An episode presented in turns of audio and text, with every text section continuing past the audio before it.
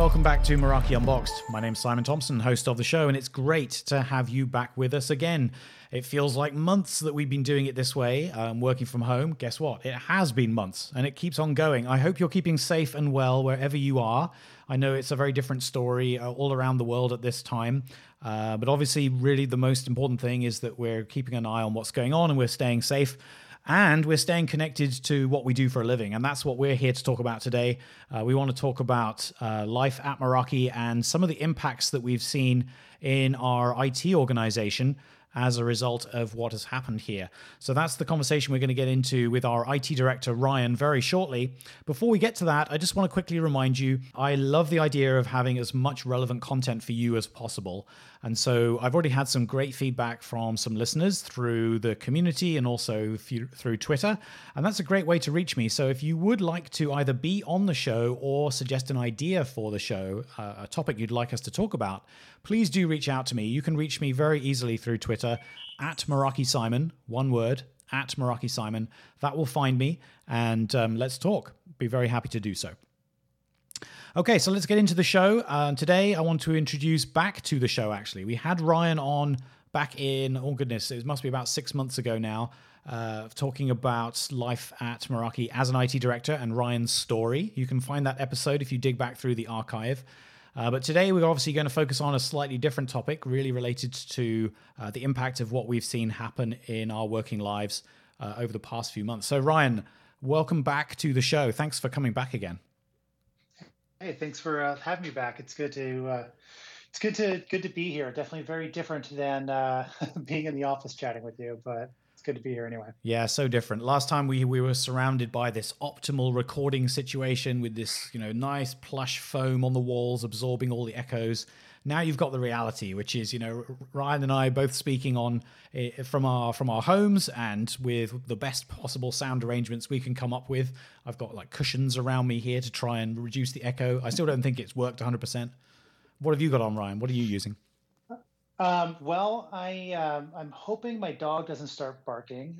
He loves barking at his own shadow whenever people walk down the street. But I've got like a little corner of the house, and I've got stuff on the walls and a couple of like pillows and stuff like that around too. And wearing headphones as opposed to using the open microphone on the computer. Just trying to make the most of it.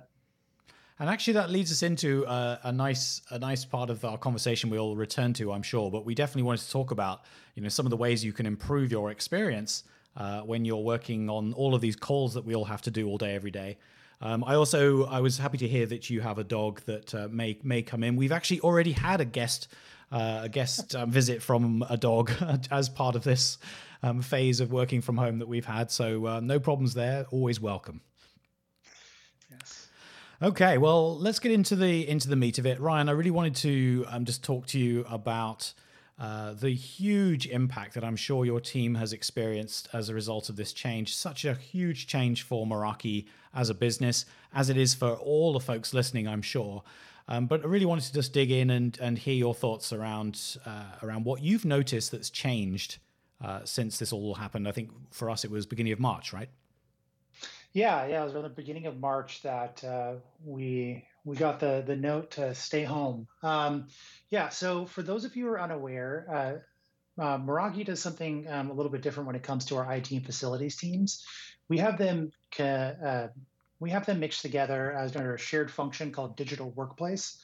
And Digital Workplace is a combination of our facilities team, our IT team, and it comes together to become like this Voltron superhero, whatever, you know, a bunch of different parts coming together to make this one bigger machine that really looks after the operations and flow of the work in the business. Mm-hmm. So with that, some, but not all the roles on our team are cross-functional. Like we have an operations group that helps with procurement on both sides of the aisle.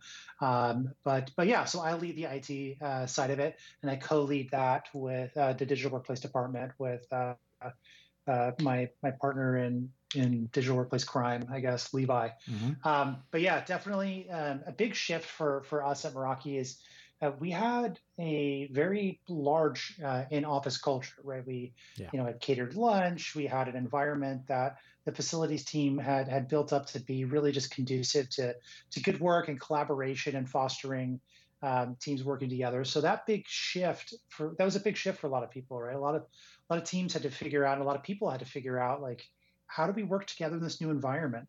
How do we communicate the way we used to? How do we use our AV and technology that we have available to us to do our jobs? And so initially there was a big surge of requests, people being like, oh my gosh, like what's going on? It's since settled down into the new normal. But the big things we saw were questions on people's workspaces. Oh, so, interesting. Yeah. A lot of people asking questions about, hey, how's my monitor? Can I get a mouse and a keyboard? How do I set this up in the office? How do I do things with, people submitting tickets and support requests for audio quality issues? And, our wonderful global support desk team and facilities team, both kind of giving advice and guidance on, things like pillows or wearing headphones or, stuff like that, as people figured out where they wanted to work in their homes. And a lot of the technical issues we saw were around like VPN lockouts. Before this happened, our VPN was secondary to our office networks. Like, right, our primary function, right, or primary like method of accessing internal resources was on our corporate network. Right, and everybody was in the office. Exactly. Yeah. So someone would use a VPN, if they were, on vacation or visiting their family, or if they were a field employee, but the majority of our employees weren't using it on a regular basis. So that was there were a few of that initially, but we've since cycled through that. Mm-hmm. So there's some interesting stuff there. And I you're so right what you said about the office culture. And I'm sure that there are others who have similar experiences as well. If you are used to that, it's quite a shock to the system. And I think a lot of us, whilst we may have been used to having a laptop at home to handle an occasional meeting at a strange hour, doing it full time is a very different proposition. You've got all kinds of considerations, both related to the technology itself, but also, like you said, the physical environment. But the VPN one's very interesting. I mean, that's huge. We should definitely, I think, dig into that in a little bit more detail. We'll come back to that one. But I think there were more issues that more categories of issues as well, right? Yeah, definitely. So something that was challenging for us too is, part of what the facilities team is doing, and part of like what Digital Workplace is doing is also like using this digital workplace to drive more than just like productivity, but also like employee engagement and how we connect with each other and the relationships that we build, right? That's part of like the office culture. That's part of those things. So using, technology, having this like, using like WebEx Teams and using the equipment that we have available to us, bringing up, social events and having us try to connect with each other in those other ways too. We had to really look at what like our home office gear and our home office setup was going to be like, and try to, build that approval process on the fly, partner with, the folks over at Cisco, that are doing this for their user population, and figuring out, ways to do this for both of our unique use cases. Yep. And, really just like figuring this all out on the fly with the recommended desk setups. And, thankfully, a lot of folks, are using Meraki at Meraki. So we had that stable backbone of network performance and, the ability to dive into dashboards and help people troubleshoot that way through our support desk. That really, I think made a big difference. We didn't really skip a beat going home, which is not what I expected at the beginning of this. I thought there was going to be more trouble than what we saw, which is a great way to be surprised. Yeah, definitely. And one of the things that I'm very impressed with, I think, is the way that WebEx has held together, frankly, considering the kind of lift we're putting on it. The stats are escaping me right now. I should totally dig those out. Do you have them off the top of your head by any chance? I remember there were some crazy numbers around the number of WebEx minutes that were happening because people are just moving their meetings to online, and so your whole day you can be staring at the screen on the WebEx tool. Yeah, it's wild. Like my understanding is is it's at least on the low end in the hundreds of millions of minutes, I believe. Mm-hmm. You know, I don't want to guesstimate and throw out the B word, but I know that it's definitely, you know, a shockingly high number of minutes. But our team's been using it a lot, not just for you know, basic like team meetings, like team stand-ups and things like that, which we now have multiples of during the day, which is great. Mm-hmm. But we're also using it for, you know, social activities and staying connected. Like we do like a lunchtime social on the team. And, you know, I definitely feel like that one of the byproducts of COVID is in, you know, this work from home environment that we're in, is that I'm connecting more and on a deeper, more personal level with folks on our team, talking about our experiences across all of our offices and around the world. Kind of like the limitations of physical space are gone to us. So I, you know, talk more with our folks in London, and I feel like I've got like deeper, closer relationships with, you know, our folks in the APAC region, and you know, it's great. Yeah, it's great in a way. It's been one of the awesome things, actually. I love the way the company's responded to this situation. I remember one session where which I actually had time to attend, where we had a barista come on and show us how to make a proper cup of pour over coffee. It was very, very impressive. I mean, I don't have all the tools to do that at home, but it was a good fun way to break up the day, this monotony of continual business meetings. Like you said, it's all about keeping it human, essentially. Yeah, exactly. And like that the barista is a feature of our physical office in San Francisco. And just because we've shifted where the digital workplace is, right, that it's gone like all virtual, you know, we're still able to use our tools, systems, and services to deliver that type of experience and, you know, allow people to feel connected to each other when we can't physically be in the same room. Right. And so what else was there? I remember before we started recording, we were talking a little bit about email and the change that we made there. How have you found that has been impacted? Yeah, so we earlier this year made a transition from G Suite to Office 365. So we made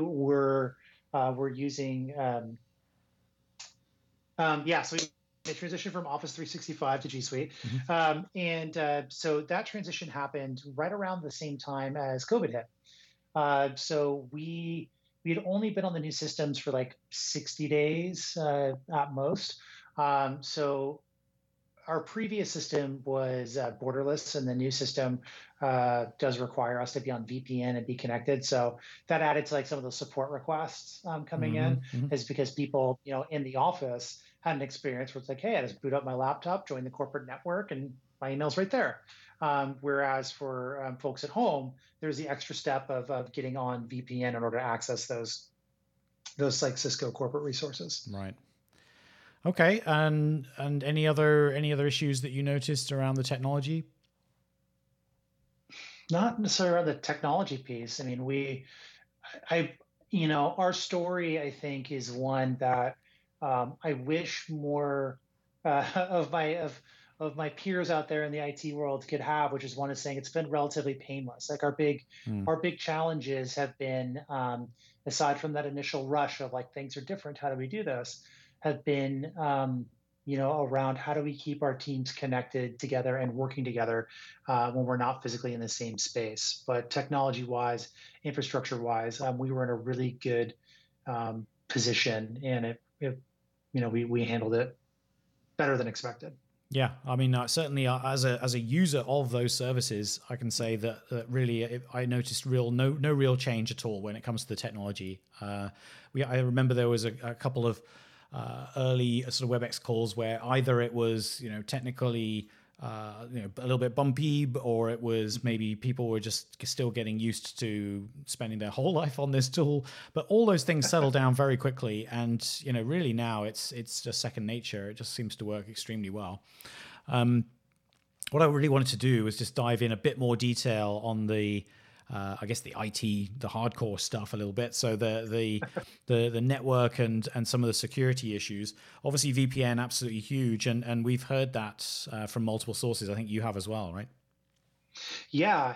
So I am a member of a few different like IT administrator Slack teams out there that when the COVID transition hit, right, everybody's working from home, like the most common things I was seeing through there or coming through was people being like, oh my gosh, how do we run our business? Like what is going to happen now that we can't access our corporate systems? Like we have, these file servers in our office, we have like these, for lack of a better term, kind of like legacy, infrastructure that we hadn't gotten around to upgrading or changing around that people still need to have access to and getting online, and a lot of people out there had some very painful experiences with both, spinning up, VPN infrastructure that could go from being like a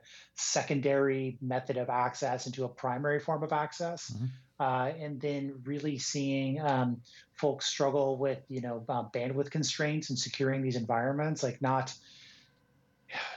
kind of like opening things up to, to being at risk by like opening up new vulnerabilities by deploying hardware haphazardly, or, even seeing some folks running into like, oh my gosh, everyone's bought all this gear and I can't get it. I can't do it. Like, and how do I manage, some folks, with high touch user bases, how do we manage and provide like essentially like a managed service of like, of infrastructure for people at their homes. Yep.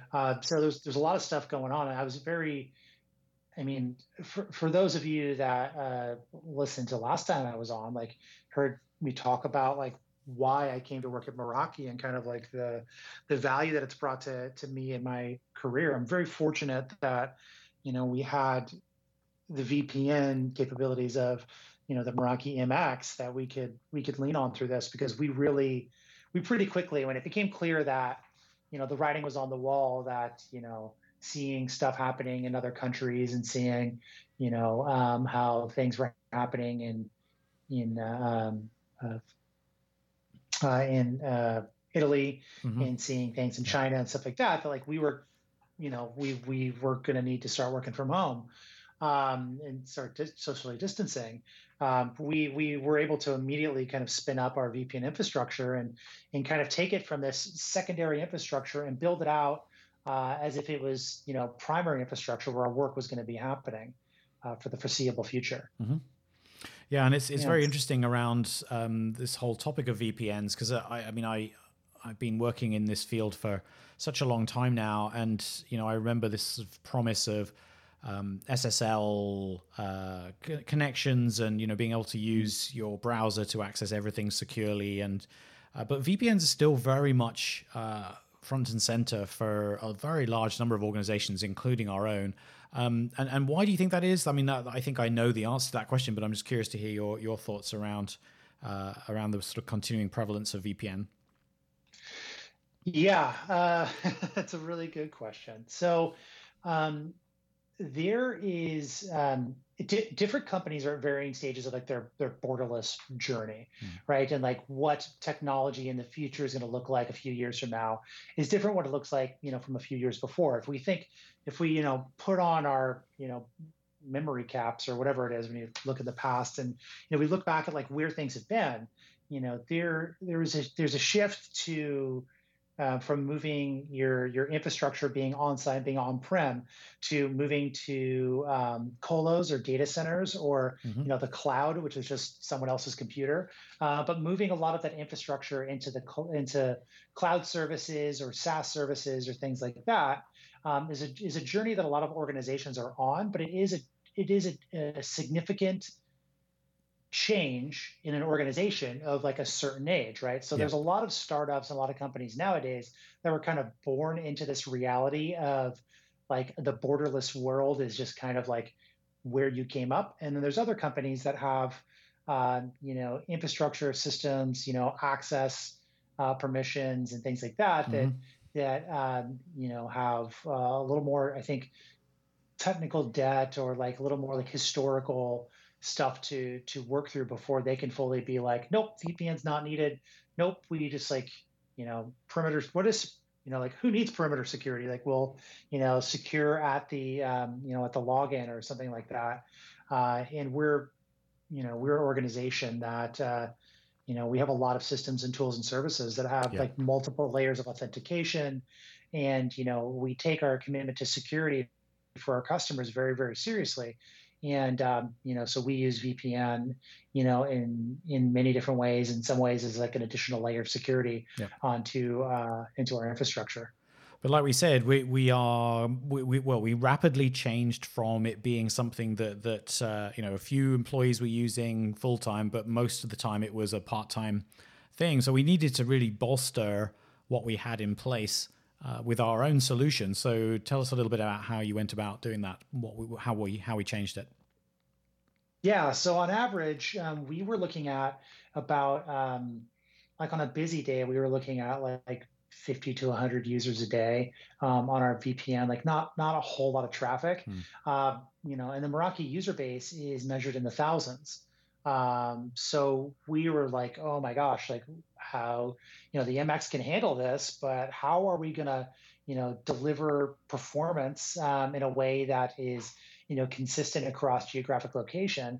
And then how are we going to introduce redundancy, which is something that, before we could fail over to, a different site that, it doesn't really matter, like the lag, it's kind of like not as big of a deal when you're impacting 50 people, but when you're impacting, 2,000, 2,500, it's a very big deal. And then also looking at our load balancing requirements for a lot of this traffic and how it's going to come through. So what we were able to do pretty quickly is we were able to add additional MXs into our infrastructure, spinning up new, brand new out of the box MXs, upgrading some of our existing hardware in our satellite offices to allow for more concurrent connections and to balance across that. And then, introducing into some of our data centers in those locations, additional MXs there for load balancing. So altogether, we spun up, about 5 new MXs all within a week, wow. all within a week in 3 different countries, to protect against this anticipated load. And then, wrote some scripting and some custom applications that allow us to automatically load balance and report performance and stuff like that into some dashboards that allow our teams to stay on top of that. So this all happened. It came together really quickly. Things like AutoVPN and that technology allowed us to make this really easy. And some of our sites, we didn't have to dispatch engineers. People didn't have to fly. We were able to literally just take it out of the box, rack it, bring it online, and then through the work of our IT engineering group, balance load across different sites. So we've, that work went into delivering, what you described, Simon, as kind of like, a painless, really no difference experience, because, like I said, we use the VPN pretty heavily. We rely on our corporate network pretty heavily, and it's just worked out really, really great for us. The MX has shown up for us in a really great way. That's so great to hear. And I do also want to remind myself as well as everybody listening that it's so easy to take for granted when you've been working with Meraki technology for a long time, the kind of speed that you can spin this stuff up. I mean, you describing implementing, what did you say, 5 new MXs in a week? Yeah. That's not trivial. With a lot of technology out there, and so like you said, things like AutoVPN, I've been using that for, my goodness, 8 years I think at this point, and still to this day I think it's one of the coolest features we've got at Meraki. It's just reduces so many painful steps that I know a lot of folks who worked with wide area networking have had to deal with in the past. Yeah, it also it was also, I think, pretty amazing that we were able to do that without any physical dispatches, aside from to the data centers. And, we, for many folks out there, we have an IT team that, is not the largest in the world. So, this isn't, a high effort by a lot of people. This was 2 people, 3 people, were able to do this. And of those 3 people,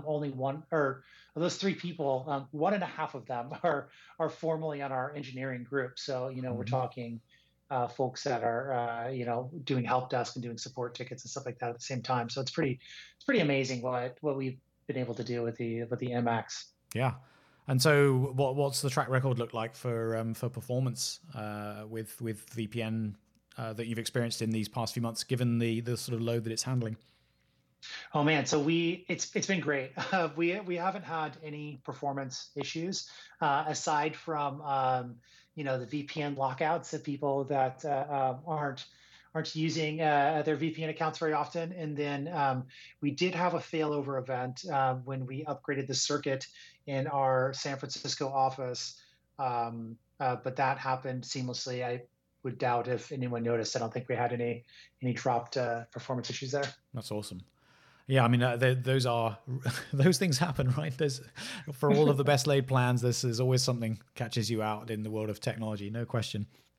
Mm-hmm. It's a bit like printers when you need to print something out, and the printer somehow knows the exact moment that you actually need it, and throws a hissy fit over something or other, like a piece of paper not jamming in the machine or something. Yeah, PC load letter technology, love it. Okay, well that's very interesting. So the VPN is obviously absolutely front and center. I mean, we can't do very much without having that technology supporting us, so that's good to hear. Mm-hmm. There's another very important aspect of your work in IT, of course, and that's how on earth we handle the new people who are coming into the business, getting them set up. So tell me a little bit about how that's worked out for you. Yeah, although Meraki's business changed, right? How we were working, how we were interacting with this digital workplace changed. The business hasn't stopped. So we've had to adapt on the fly to this new environment that, includes people coming on board, people, transitioning roles, like changing roles and stuff like that in the team. And, we, since we have gone home for coronavirus, we've welcomed a intern class, and we've onboarded over 400 new employees. Wow.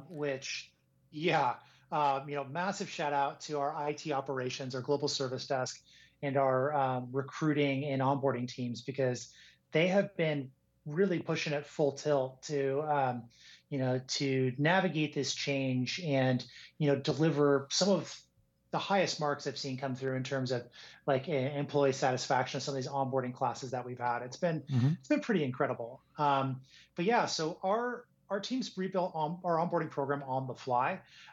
So we've onboarded folks in the US, the UK, and Canada, APJC, so like Australia, China, Japan, like all over. Including interns that, were due to come into, the U.S. to work out of our office. And now, we have interns starting in France and things like that and trying to get that stuff going. So all of that, was distributing hardware, that was onboarding accounts, that was doing onboarding classes and trainings, that was, helping people get their accounts set up and troubleshooting. Yep. And it's just been really great. So our help desk is really, and recruiting and onboarding teams has really knocked it out of the park in terms of shipping equipment to people's houses.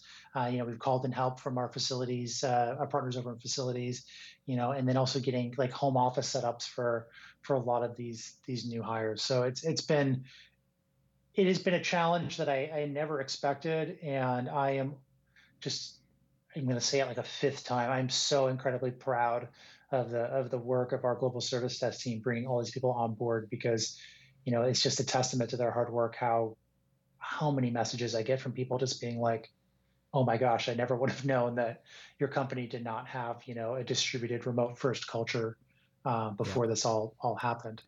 Yeah, and it's been great to see the new recruits who've joined, certainly in the teams that I work most closely with. It can't be an easy time to be starting a new company. Your day one is spent at home trying to figure out. You get all your technology on your own. You're not surrounded by new colleagues and all of that opportunity. So, tough time for folks who are getting started in the business. So it's great that we've been able to keep the bar low for them on the technology side, at least. Yeah, and it's really great that. The relationship that we've built with the business is like an IT team, looking at, having a warm relationship that we can look at, kind of like the one-off requests and try to figure them out. Because, you know, speaking of your team, I know that there's been a few designers and like video engineers and things like that that mm-hmm. have come on board that have specialized equipment requests, right, that are non-standard from what we usually have. So, you know, things, you know, going through the approval chain, you know, people's managers and stuff like that, working with, you know, myself and then Irene and our procurement team and our global service desk team to mail that out with Andres and Julio and things like that, to get that stuff set up and to see folks, you know, to not to like this. For me, the sign of doing a good job is people kind of like forget that you're there or forget that it could be difficult. It could be a lot worse. It's like both like the blessing and the curse of an IT person. Like when you're doing a good job, no one notices you. But yeah, so it's been really great to see, see us handle both like the general, people and the exceptions and stuff like that during this time. It's impressive. Yeah, and you should be proud. I mean, I think the whole organization, the whole operation of onboarding new folks has been going super smoothly, and it's probably a good opportunity for me to remind anybody listening that Meraki is actually hiring at the moment. And so, mm-hmm. if you want to experience this wonderful onboarding experience for yourself, then you know what to do. Just go to meraki.com. You'll find some jobs on there. Yeah, it will be hiring in our engineering team too, so you can work on some of these projects as well. There you go. I hadn't planned to do plugs in the podcast, but why not? Why not? All right. So let's turn our view to the future. Obviously things are changing, and you know we're all in a state of, you know, trying to figure out what happens next. We keep hearing about the new normal, but the truth is that things are far from normal, and it could be a while before they get anything like normal again. I mean, what? How do you look at it from your perspective? What are you seeing as potential changes for IT? Yeah, I think the reality is, and what our future is going to look like, is that what was once normal, what we defined as normal, it may not be something that we see again for a long time, especially in work culture, right? You know, having an organization that is so focused that it, or having a business that the function requires everyone to be in the same space. Now, some roles will need to be physically located with each other, but not every role does. Mm-hmm. And being able to, you know, really prepare for that and allow people to work across geographic boundaries, not have that be like a limiting factor, I think is the future of what work means. Because even when, you know, we get to the other side of this and we're able to, go to concerts again and, you know, give, you know, family members hugs without,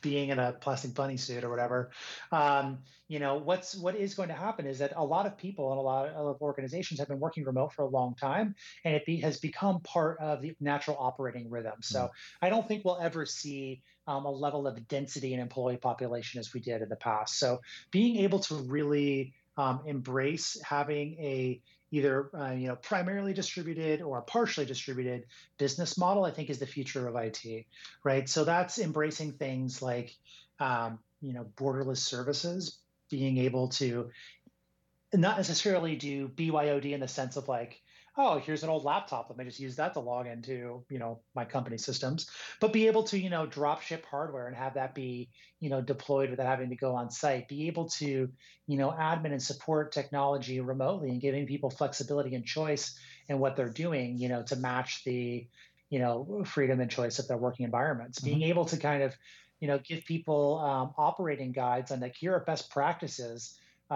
for you to be productive or access these systems in our environment, being able to have, you know, centralized identity and single sign-on that, you know, is, you know, VPN is a part of that story, but it's not the entire story, right? Being able to log into your SaaS services, log into your systems, you know, log into the applications that you're using to do your work, right? Your quote unquote digital workplace, you know, and having that be something that, you know, is accessible regardless of your geographic location and of where you are, you know, and really just like evolving beyond, the idea that work has to happen when you're physically in the same space. Right. It does.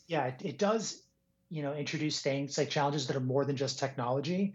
You know, it's not just about, do I have a fancy laptop and fast internet? Like, yes, I need to have a laptop that can handle video conferencing and like, you know, Google Docs or SharePoint or whatever.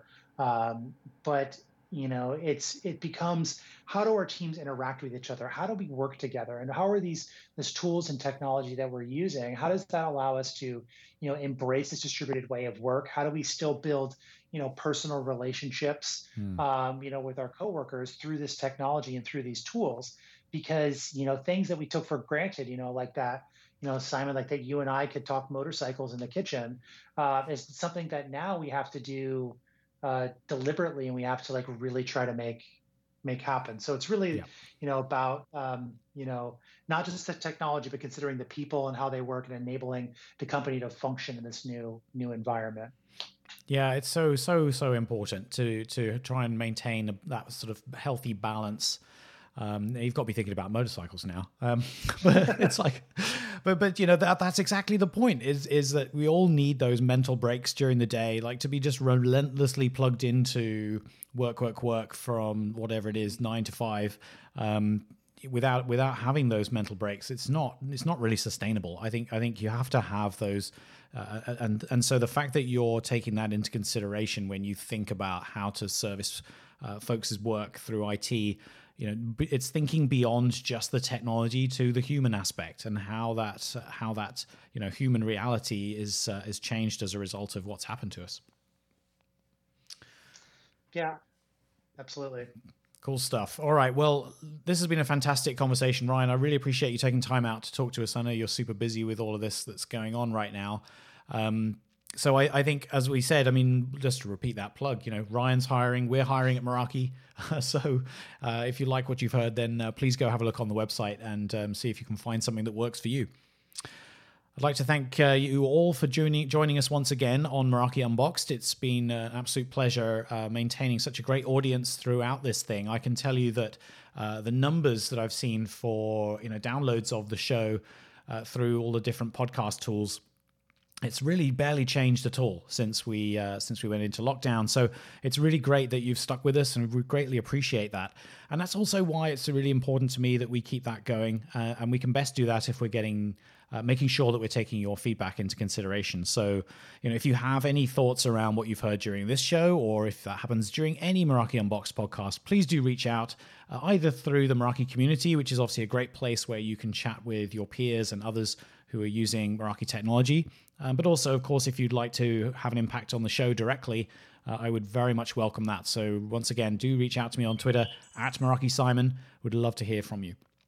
Okay, Ryan, for the last time, thanks a lot for joining us again today. Hey, no problem. My pleasure. Thanks for having me. It's been awesome. And for all of you, stay safe, stay well, and we welcome you back here in 2 weeks. Take care, and bye-bye for now.